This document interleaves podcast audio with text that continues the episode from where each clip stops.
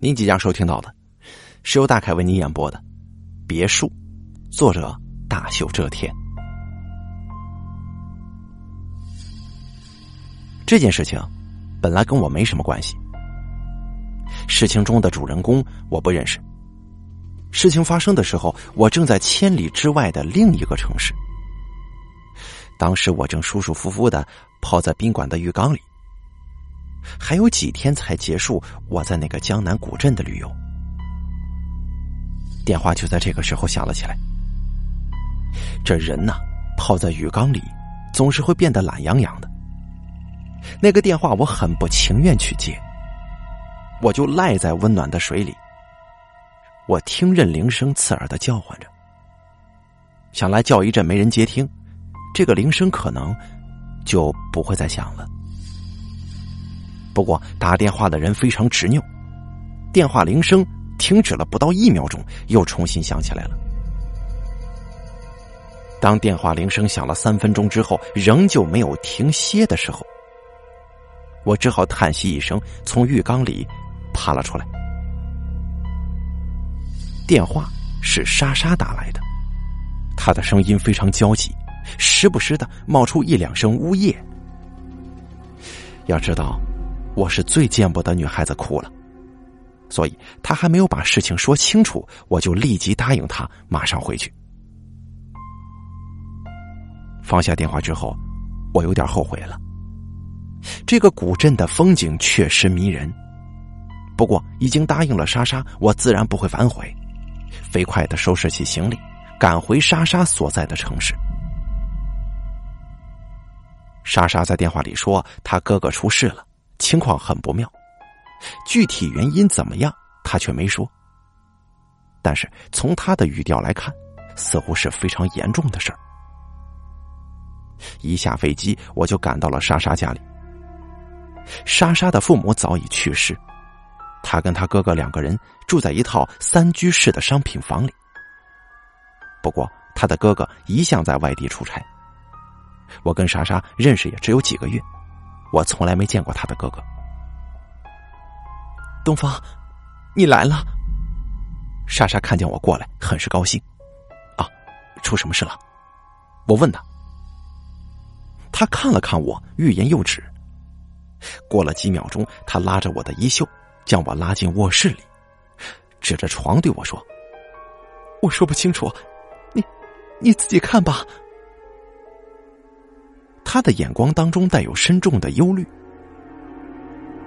这床上躺着一个人，这个人虽然我没见过，但是莎莎的家中到处都有他的照片，因此我知道他就是莎莎的哥哥沙漠。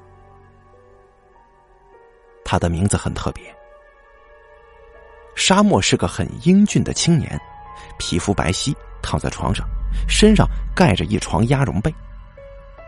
这并没有什么特异之处啊！我看了一眼莎莎，莎莎走上前掀开被子，却看见沙漠全身都被绳子绑得严严实实的，固定在床上，动弹不得。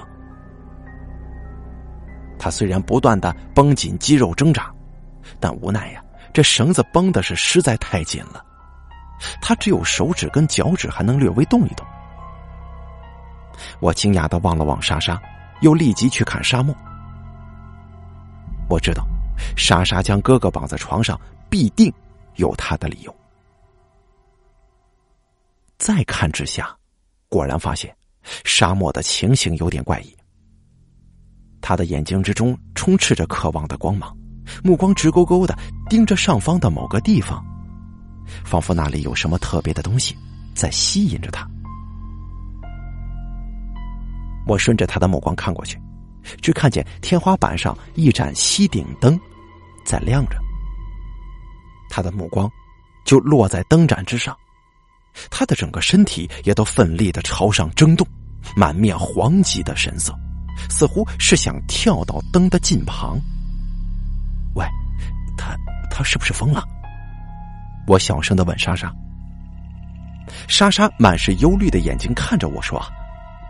我也不知道啊。他走到床边，掀起沙漠的袖子，你看，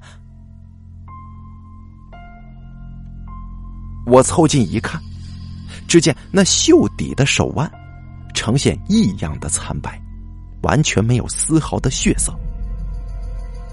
莎莎将手指在沙漠的手腕上轻轻一抹，手指划过的地方，扑嗖嗖的掉下许多白色的粉末来。这白色的粉末下面是正常的肌肤。原来这惨白的颜色，并非是他手腕的本色。我奇怪的望着莎莎，我说：“你在他手上涂这么多白粉干什么呀？”莎莎摇了摇头，又掀开沙漠的衣服，所有裸露的肌肤都覆盖了这样一层细细的绒毛似的白粉。除了脸上，他全身都长满了这种粉呐。莎莎的声音里透出惶恐，不论我怎么为他清洗。怎么为他擦拭？这白粉呢，总是很快长出来。果然，在他手指试过的地方，白粉又慢慢的冒了出来，不是从毛孔里冒出的，而是在每一根汗毛上，如同棉花结絮一般，渐渐的凝成一粒白色粉末。我从未见过这种情况。而我们不论说什么、做什么，沙漠完全没有任何反应。他一直用那样专注、热切的目光盯着灯光，好像那灯光就是他生命的全部意义。这到底怎么回事？我把莎莎拖到客厅，小声的问他：“如果说沙漠的表现可以视作是精神疾病，那么这些白色粉末就显得非常古怪了。”这看起来不像是皮肤病啊！莎莎的脸色十分憔悴，坐在沙发上，慢慢的将事情的经过说了出来。事情是从前两天开始的。两天之前，莎莎接到沙漠同事的电话，说他没上班。莎莎知道，哥哥一向生活严谨，对工作很有责任心。像这样突然不去上班，不是他的作风。他马上给沙漠打电话，但是不论他打多少个电话，沙漠的手机总是处在无法接通的状态，这令他十分担心。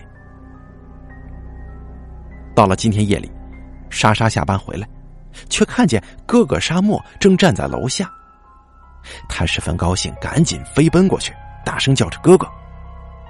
但是沙漠却完全不理睬他，他的眼睛直勾勾的看着前方，就好像我今天看到的这样，热切、期盼。他似乎是看到了什么重要的东西。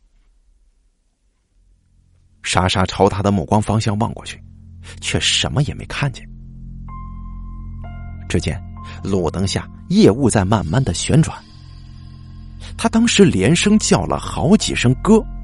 并且大力摇晃沙漠的身子，但是沙漠还是不理会他，挪动脚步朝前走。他走的时候姿态特别怪异，双手朝前伸出，似乎是在摸索什么，脚下也是一寸一寸迟疑的挪动。那情形，就仿佛像是他什么也看不见，在黑暗当中胡乱的摸索一般。莎莎的心头一慌，以为他的眼睛出了什么问题，就连忙扳着他的头仔细查看。他的瞳孔当中清晰的映照出周围的一切。就在莎莎挡在他前面的一瞬间，沙漠的神情突然变得极其迷茫和慌乱。他伸手把莎莎往一旁拨，这才又恢复了那种狂热的神情。莎莎就在那个时候发现自己的手上不知什么时候沾满了白色的粉末，北风一吹，这白色粉末就如同烟雾似的在空气当中漂浮。他惊讶的看着自己的手，然后立刻去看沙漠。沙漠的手腕裸露在外，无数细小的粉末正在迎风飘扬。莎莎扑上去，捧着哥哥的手。将他的袖子一直捋上去，捋上去之后，终于发现这种白色粉末在他的全身都布满了。他当时头脑十分混乱。据情况来看，他的哥哥是同时患了精神病、视力障碍，还有严重的皮肤病。他不知道这种皮肤病是否严重传染。如果被别人知道了，是否会将沙漠隔离呢？因此，他不敢声张，把沙漠拖进家中。但是，沙漠一直不安分，挣扎着想要朝外走。他无奈呀，只得把他绑在了床上。然后，他就想到了我。不知道为什么他会想到我，总之，他一想到我就立刻给我打电话，而我也就立刻过来了。听他说完，我有一些责备的看着他。如果他真的是患了严重的传染病的话，你这么做是十分自私的行为，你知道吗？他有些羞愧的低下头，咬了咬嘴唇，低声说：“我知道，可是他是我哥呀。我有几个医生朋友，要不叫他们过来看看吧？”不行，他惊慌的抬起头来说：“他是我哥哥，我只有一个哥哥呀。”我没有再坚持了，他的心情是可以理解的，何况这件事情其实并不那么简单。莎莎的家里面没有精神病史，也没有遗传性的疾病，像沙漠这样一个一贯健康的青年，在两天之内突然在精神、视力还有皮肤方面都罹患严重疾病，这种事情的发生几率实在是太低了。无论如何。这些古怪的症状总有一个起因，在这其中，沙漠失踪的那两天就是一个关键。你对他失踪的两天去向有什么猜测没有啊？我问莎莎。莎莎摇了摇头说：“我们没有亲戚，哥哥的好几个朋友我都打电话去问过了，那两天哥哥没有去他们那儿。”我沉吟一阵子。又走进沙漠的卧室。由于是匆匆忙忙把他绑住的，莎莎没有来得及给他脱外套。他穿的是一件白色绒布休闲装。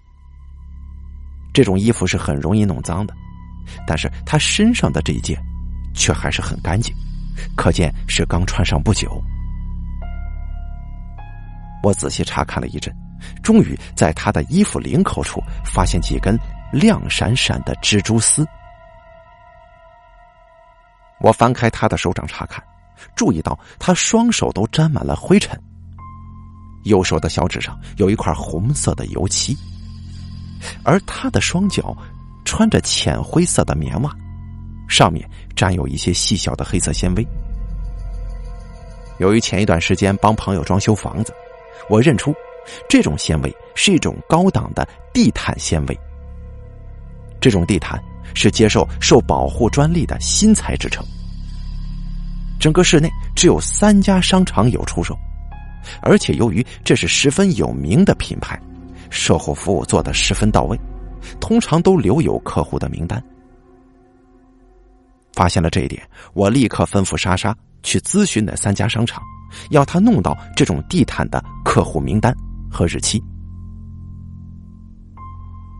我继续查看沙漠的身体，他的裤管上溅了许多的泥点儿，其中一些泥点当中还夹杂着绿色的草籽。这种草籽是一种用来铺设草坪的进口草皮上的草籽。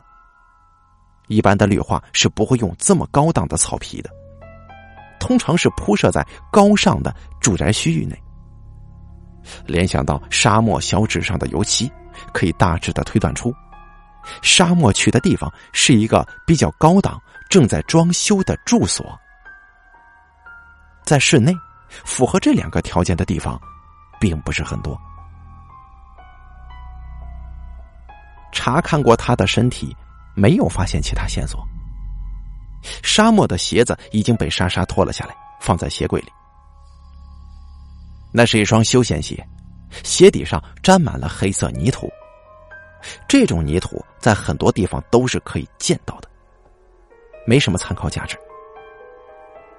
莎莎走过来说道：“啊，查到了，总共只有五户客户，嗯，买过这种地毯。”他递给我一张纸，上面写了几个人名和地名。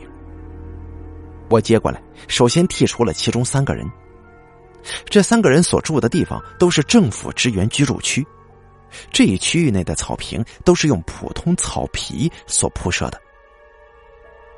这另外两个人嘛，一个住在金蛇湾。另一个住在望顶小区，这两个地方都是别墅区，住在这里的人都比较富有。我以草皮商人的身份，给这两个地方的物业管理公司分别打了电话，很快又排除了望顶小区，只有金蛇湾的小区内铺设的是这种高档草皮。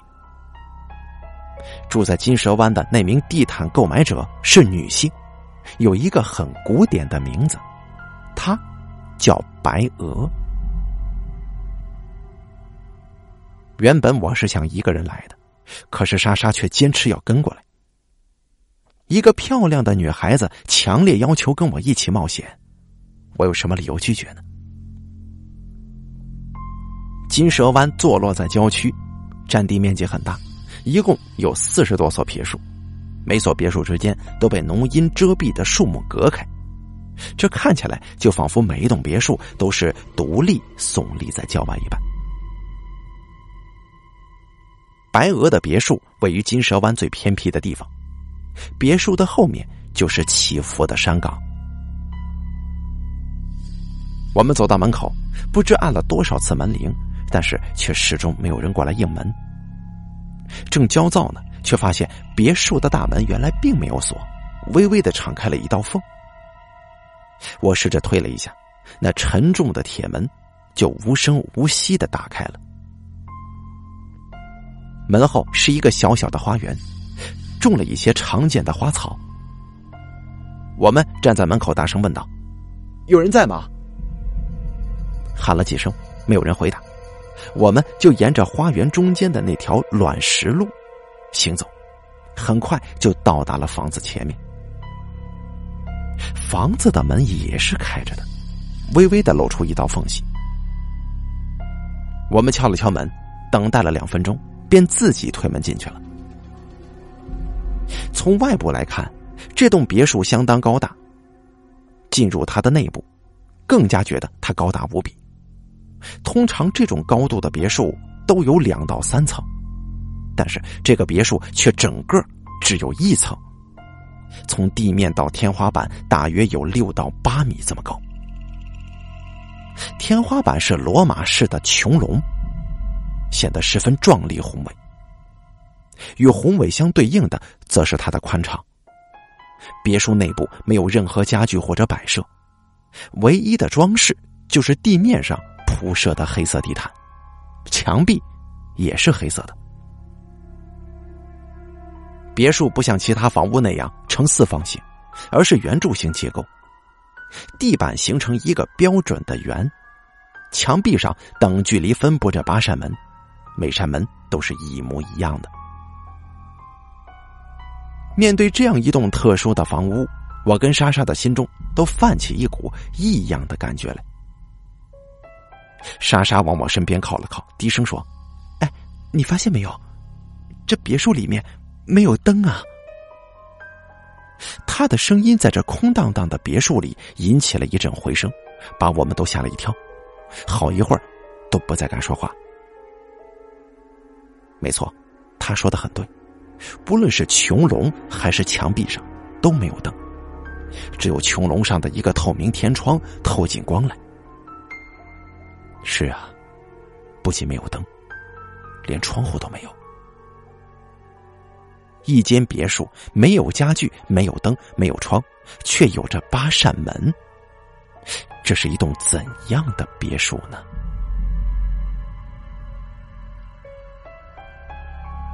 我隐隐觉得，此处蕴藏着某种凶险，但是强烈的好奇心促使我继续留了下来。或许是别墅的奇特，大大出乎意料。我跟莎莎都没有想到要大声打招呼。莎莎紧张的四面看了看，又望了望我。我猜呀，她跟我想到了同一件事。我对她点了点头，然后拉着她的手，两个人一起走到其中一扇门前，拉开门。我们当时就呆住了。门后什么也没有，只是黑漆漆的墙壁。莎莎的手在我的手心当中猛然一紧，她的脸色突然变得苍白，她几乎是贴在我耳边呢喃：“东方，咱们走吧，这个地方让我害怕。”她乞求的看着我。其实我也很害怕呀，就点点头，朝我们进来的那扇门走了过去。我们走进来的那道门，就在我们现在位置的右边。这点我记得是非常清楚的，而且在我们进来之后，并没有把门关上，因此可以看出这扇门微微敞开一道缝隙，从墙壁上突出，明显的与其他的七扇紧闭的门就区分开了。但是不可思议的事情发生了，当我们笃定的走到这扇门前，拉开门的时候，我以为我们会看见我们走进来的那个小花园。但是，却什么也没看到。没错，我们什么也没看到，因为这扇门就跟刚才的那扇门一样，后面是黑漆漆的墙壁。我们呆呆的站在门前好几分钟，我感觉到自己剧烈的心跳声了，而莎莎。她的手已经冷的没有一点点温度，长长的指甲刺进我的手心，那真的很疼。别紧张。不知过了多久，我听见自己陌生的声音：“怎么呢？一定是记错门了，绝对不是这扇门呢。”他勉强一笑，说道：“啊，不，不错，一定是咱们记记错了啊。”在嗡嗡的回声当中，我们紧绷的身体朝反方向的门走。拉开门，其实，在拉开门之前，我就已经预感到了，门后仍旧是黑色沉默的墙壁。我跟莎莎对望一眼，不用多说什么，我们两个人分开手，各自朝不同的方向飞快的打开一扇又一扇门，只听见开门的啪啪声在别墅之内回荡。我们的动作很快，不到一分钟，便又在一扇门前集合了。其他所有的门后面都是墙壁。莎莎跟我同时把手放在这扇最后的紧闭的门上，他递给我一个绝望的眼神。我很想微笑一下，却只是抽了抽嘴角。我们突然把门拉开，黑色墙壁仍旧是如此。莎莎再也支撑不住了，坐在了地上，双手抱着肩膀，身子瑟瑟发抖。我顾不得安慰她，又环绕着别墅一周，将手伸到每一扇门后的墙壁上，使劲按了按。这墙壁很结实。我将手攥成拳头，在墙壁上敲，传来的也是踏实的声音。显然，这墙壁后方是不存在空洞的。那么，这到底是怎么回事呢？当我回过头来，我却发现一件让我血脉冰凉的事儿：莎莎不见了。我们走进别墅。然后发现别墅里所有的门都被墙壁堵死，没路出去。别墅里没有窗，唯一的一个天窗在六米多高的穹隆上，而莎莎就在这样一间别墅里面不见了。难道她真的是飞出去了不成吗？我仰望着天窗，几缕光从那里透下来，在玻璃上幻化出七色光芒。即使是飞出去，也要先弄开这扇玻璃才对呀！我又一次疯狂的在别墅里飞奔，跑了好几圈，不断的将那些门打开，不断的伸手去触摸门后的墙壁。我盼望有一次能让我发现，让我发现一扇通往另一个地方的门，而莎莎就在那里。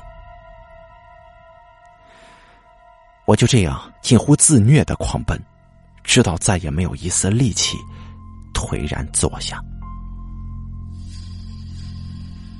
在这完全对称的别墅里，我已经辨不出方向了，也分不出哪扇门是我进来的门。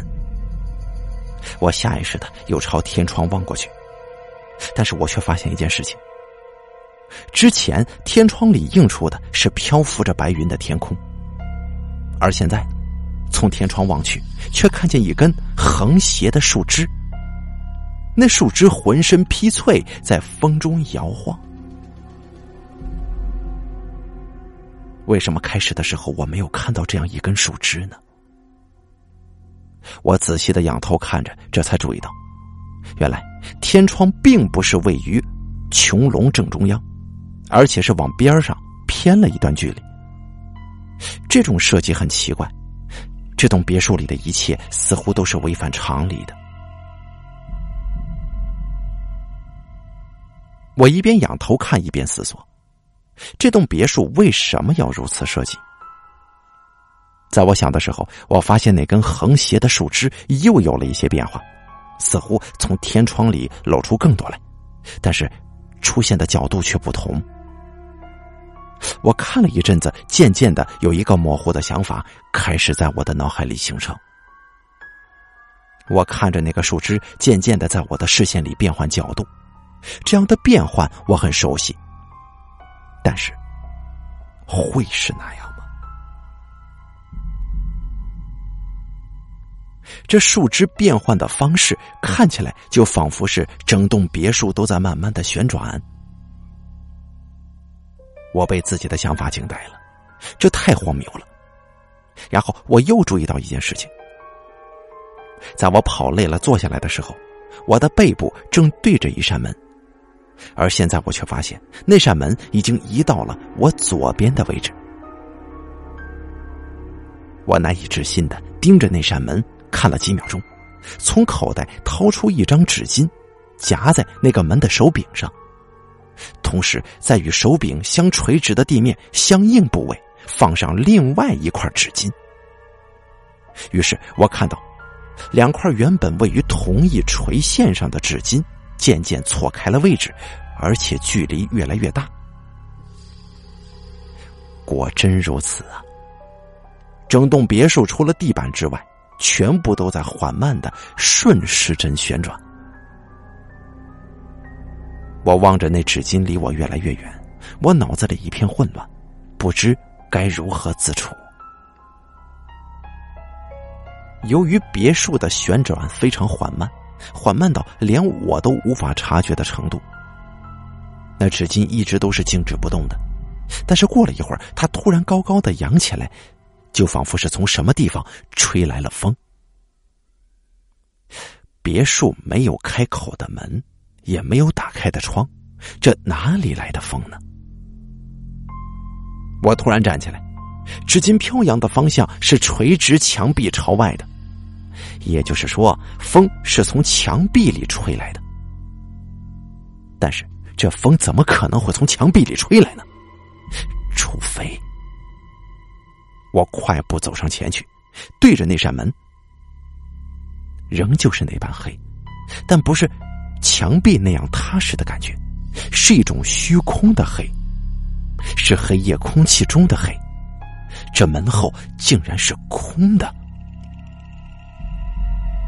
我几乎不敢相信，将一只颤抖的手伸出去，冰凉的风顺着指缝凉透了手掌。我用力朝那虚空当中按压下去，真怕又是空欢喜一场啊！我真害怕手指会突然触碰到硬邦邦的墙壁，但是我的手指却落空了，门后是空的。我没有时间多想了，纸巾还在移动，那个空洞正在逐渐变小，莎莎一定就是在这门后面。我一脚就迈了进去，门后非常黑，我一时之间无法适应，忍不住后退一步，背部却碰到了墙壁上。我回头看了看，一片漆黑，这门又移开了。我站在黑暗中，一边等待着眼睛适应这种黑暗，一边思考所遇到的事儿。旋转的别墅，消失后又出现的空洞，八张没有出路的门，这些事情在脑海里闪过，逐渐形成一个设想。还必须用一件事情来证实我的设想才行。我转身朝身后进来的地方摸过去。那里本来有一个门，现在已经变成墙壁了。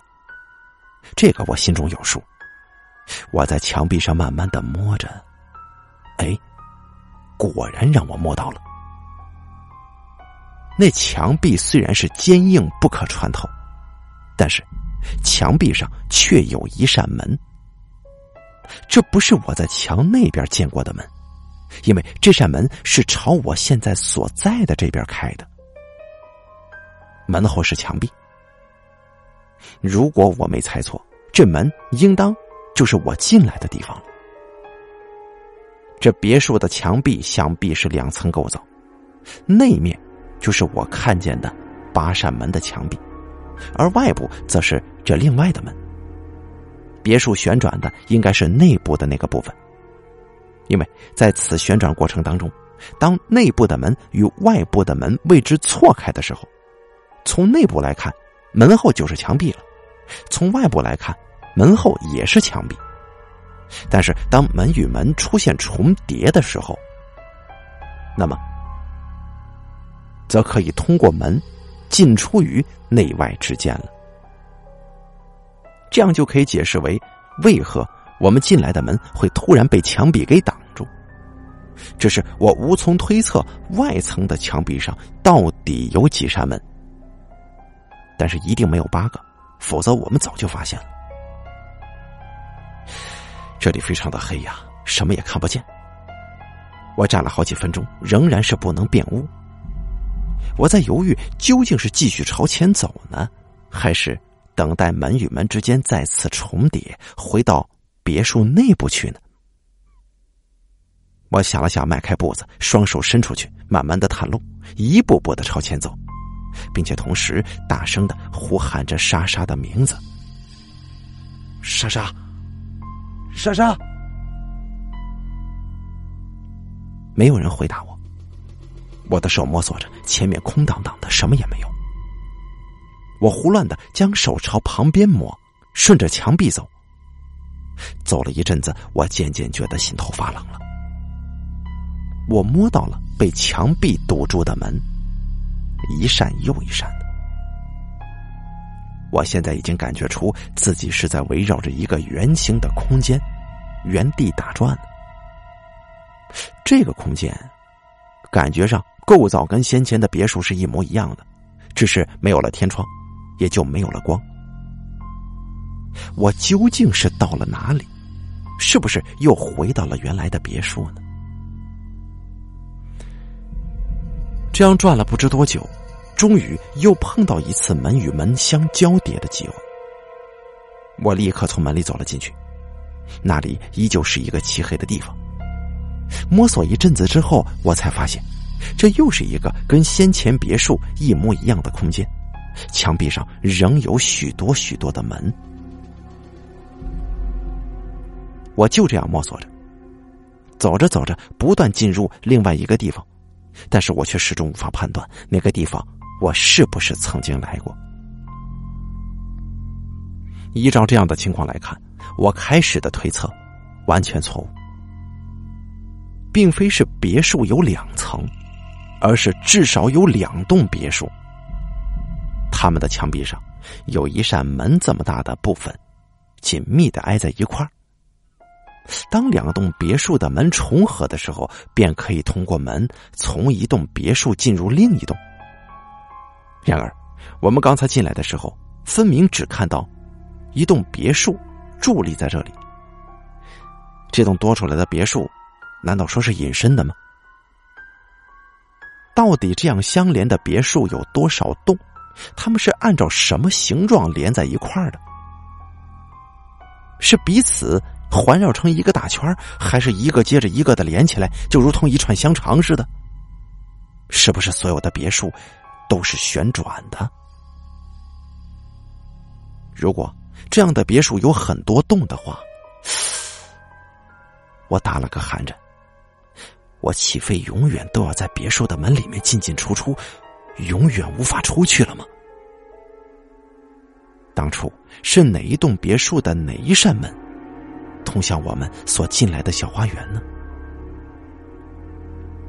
在开始的时候，我还在思考这些问题，但是到了后来，被黑暗跟不断出现的门弄得麻木了，我渐渐懒得思考，只是伸着双手，不断的走啊走的。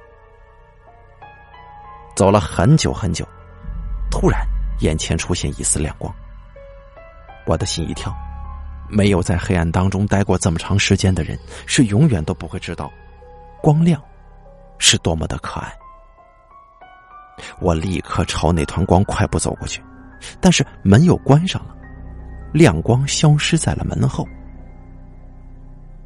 我失望的站立着，等了很久，亮光没有再出现。于是我又开始在门与门之间旅行。等到亮光再次出现，我已经失去了一半的意识了。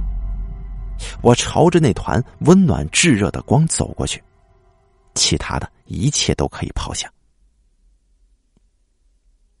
走到近前，我看见门后是一个火的世界，火在熊熊燃烧。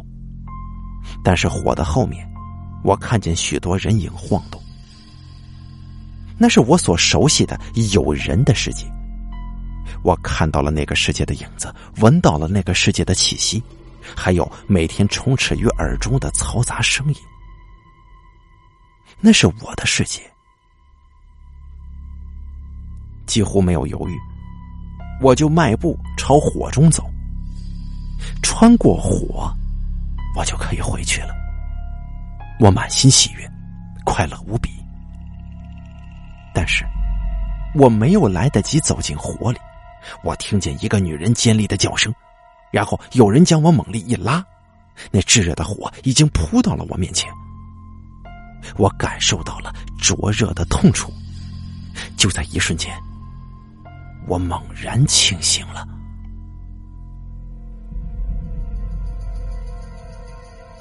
我站在空旷的野地里，在一栋燃烧的茅屋前。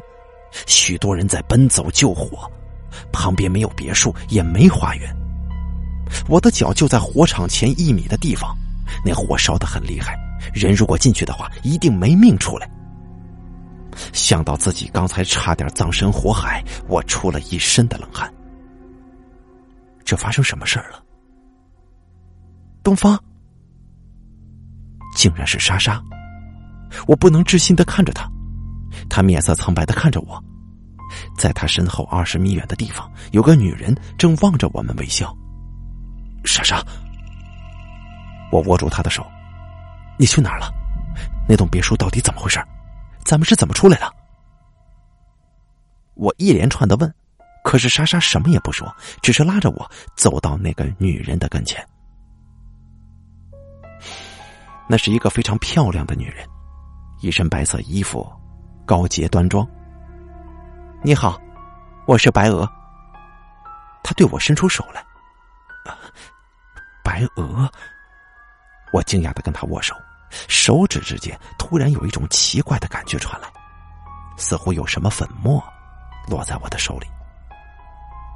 我心中一动，抬起手来看，果然呢，我手上沾满了白色的粉末。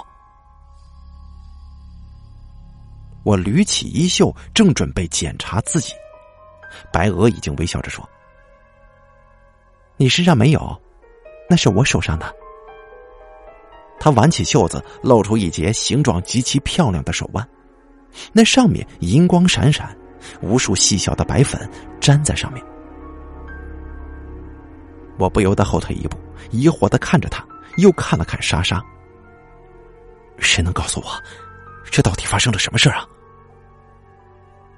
你有没有听说过转生轮这回事啊？白鹅含笑道。不等我回答，他又继续说：“转生轮是六道轮回必经的一劫，世人都知道它的存在，但是却不知它到底是什么样子。其实轮回的结束，又何必有固定的形状呢？你们今天进入的别墅，便是转生轮的一部分。与别墅相连的有许多转生轮，各轮之间以门相连。”彼此旋转错开，你永远都无法知道，从上一轮将会进入哪一个下一轮。这一切都是天数呀！刚才你们进入别墅，其实只不过是小小幻术、魂魄离体而已。所有的魂魄在肉身死去之后，都要投入转生轮，由天数决定进入哪一轮。运气好的，就会进入人轮。运气不好的，则沦入畜生世界，就只看你进哪个门了。这样说来，我忍不住说：“照你这么说，做人只是凭运气罢了，跟前世的功与过都没关系吗？”当然不是了，你前世的功与过决定你死后的运数。你知不知道，能够做畜生也还是幸运的。最悲惨的是，有一种灵魂永远迷失在转生轮当中，永远无法出去。不知要过多久才能看见一次亮光。你也知道了，在转轮当中转的久了，看见一丝亮光，就是拼了命也要扑过去，对吗？啊，是的。我点了点头。我回想起在黑暗当中迷失的滋味，我又打了个寒颤。难道灵魂永远都不能解脱吗？当然可以了。白鹅的神情变得严肃起来。你说，如果要你选择，你是永远愿意迷失在轮中，还是干脆魂飞魄散呢？我仔细想了想，挺胸说：“我宁可魂飞魄散。”他点了点头，不知为何，声音当中带有一丝伤感。所有迷失的灵魂都是这么选的。有些即使开始不肯做出这样的选择，最后也还是选了这条路。你可知道，飞蛾本来是没有灵魂的。只有当他看见火光的一瞬间，才会有这样一个迷失的灵魂附在飞蛾的身上，连同飞蛾一起投进火中，完全灭绝。啊，怪不得。怪不得飞蛾会奋不顾身的扑向火焰，但是你怎么知道这些的？你究竟是谁？莎莎是怎么出来的？为什么我们会进入转生轮呢？如果不是他连连摆手打断我，我还会有无数的问题去问他。你不必问我是谁，我只问你。如果有一个在转生轮当中迷失了许久的灵魂，终于获得一个消失的机会，每个灵魂只有一次这样的机会，能够附身在飞蛾的身上，将自己彻底消灭。如果这个灵魂好不容易有了这样一个机会，却被一个愚蠢的年轻人用诡计欺骗，他既不能被消灭，也失去了最后的机会，将会永远的游荡在转生轮里。这是不是一件很悲惨的事儿啊？嗯，是的。啊，难道你是说沙漠吗？不错。他的神色突然变得凌厉起来。就是这个女孩子的哥哥，他用镜子反射的光，欺骗了这样一个灵魂。现在那个灵魂正在转生轮的不知什么地方受苦呢，所以，他必须接受惩罚。但是这太不公平了吧？这不是什么严重的错误呀。照你这么说，那些将飞蛾打死的人，岂不是也要受惩罚吗？那不一样。将飞蛾打死，附在他身上的灵魂也会一同消散。但是用虚假的火光去欺骗飞蛾，使他不能生也不能死，这种痛苦，你若不是亲身感受，又怎么会知道呢？人类如何高贵，却不知道，即便是一只飞蛾，也会有它自己的梦想。利用飞蛾的梦想来玩弄它，岂不是很卑鄙的行为吗？说完，他突然长声一笑，消失了。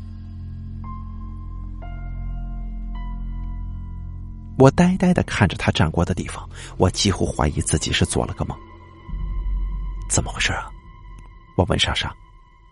但是莎莎什么也不知道，她只知道自己似乎是突然从梦中醒来，就看见了那个女人，也告诉她这一番话。他还看见我像他哥哥一样，目光充满渴望，还有热切，伸直双手不停的走。直到我快要走入火中，他实在忍不住，才把我拉了回来。你说，他究竟是谁啊？莎莎问我。我记起他手腕上的银白粉末，我忍不住想：飞蛾，是不是也有修炼成仙的呢？后来，我又再次进入那栋别墅。却发现那栋别墅的内部跟其他普通的建筑没什么区别。住在那里面的女人也叫白娥，但是却是一位中年妇女，善良和蔼，非常的平凡。我想，我永远也不会知道那个女人的身份，以及这一切事情当中的许多谜团了。沙漠一直是这个样子，他的灵魂不知道遗失在转生轮的什么地方。莎莎每夜都会为他点燃一根蜡烛，对他说：“哥哥，朝火光飞过来吧。”